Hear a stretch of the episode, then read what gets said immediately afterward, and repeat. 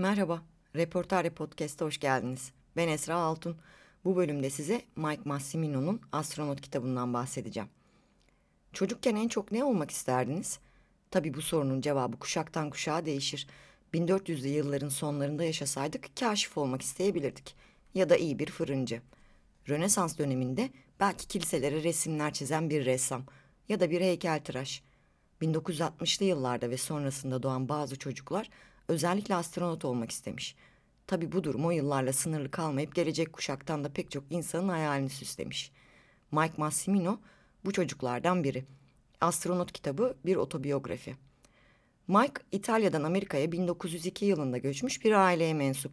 Dünyada uzayın sırlarını çözmeye olan merakın tepe noktasına ulaştığı 1969 yılında 7 yaşında bir çocuk olan Mike babasından sonraki kahramanlarını Neil Armstrong ve Buzz Aldrin olarak seçmiş. Yaşamı içerisinde ara ara bu hayalini unutmuş olsa da hayat onu yine de astronot olmaya itmiş ve binbir zorlukla mücadele ederek hayalini gerçekleştirebilmiş. 2002 yılında Hubble Uzay Teleskobu'nun bakım ekiplerinden biri olarak yörüngede 560 kilometre yukarı çıkmış. Bu kısa özet kitabın genelini yansıtmakla beraber kitaptaki bölümlerin özelinde kendimi bilmediğim bir dünyanın içerisinde buldum. NASA. NASA'da işlerin çalışanlar ve astronot adayları için nasıl geliştiğinin, uzayın bilinmezlerini araştırma peşinde olan insanların zorluklar karşısında nasıl davrandığının, her sorun için nasıl yaratıcı bir çözüm bulunduğunun, her çözümün geçerli ve işe yarar olması için binlerce defa nasıl denemeler yapıldığının, kendi çekirdek ailelerinin dışında ikinci bir aile edinmelerinin macerasını Mike'ın anlatım dili o kadar hafif ve eğlenceli ki uzaya ya da roketlere dair verdiği bilgiler hem hikayenin destekçisi oluyor hem de ağır bir bilim kitabı okumadan teknik olarak pek çok konuda fikir ve merak sahibi olabiliyorsunuz. Mesela ben kitabı bitirdikten sonra oturup yörünge mekaniği araştırdım. Mike uzaya gitme sebebimiz olarak şunları söylüyor. Keşfederiz. Sadece bilmek için daha fazla şey öğrenmeye çalışmak insanların temel bir ihtiyacıdır.'' Galaksinin diğer ucunda ne olduğunu anlamaya çalışmak kendimizi, kim olduğumuzu, neden var olduğumuzu anlamak için yapmamız gereken bir şeydir. Kitapta en çok ilgimi çeken yer Mike ile uzay yürüyüşü yapıp Mekke'ye geri döndüğünde kazıcı lakapta arkadaşı Dwayne Carey ile aralarında gerçekleşen şu diyalog. Dünya bir gezegen. Ne? Kafası karışmışa benziyordu. Mes iyi misin sen? Gezegen dedim. Dünya düşündüğümüz gibi değil. Güvenli bir koza değil. Kaosun içinde dönüyoruz. Dünya bir gezegen, dünya bir uzay gemisi ve hepimiz yolcularız. Uzayın sonsuzluğunda ve kaosun ortasında bize ev sahipliği yapan bir gezegendeyiz.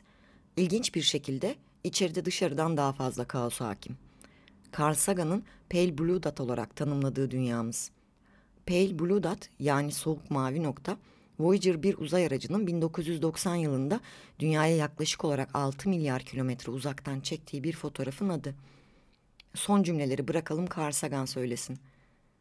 Şu noktaya bir daha bakın. İşte bu. İşte vatan. İşte biz.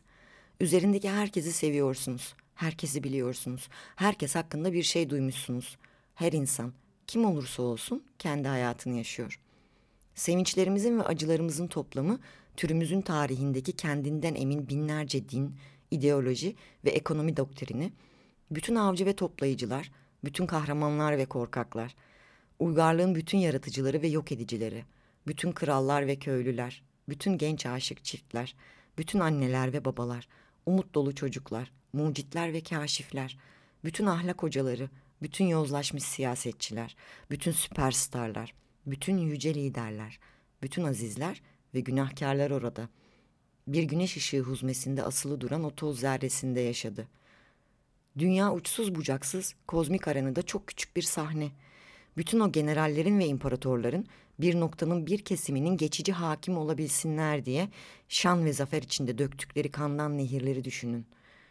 Bu pikselin bir köşesinde yaşayanların başka bir köşede yaşayan ve kendilerinden pek ayırt edilemeyen kişilere yaptığı bitmek bilmez gaddarlıkları aralarındaki yanlış anlayışların ne kadar çok birbirlerini katletmeye ne kadar istekli, nefretlerinin ne kadar müthiş olduğunu düşünün.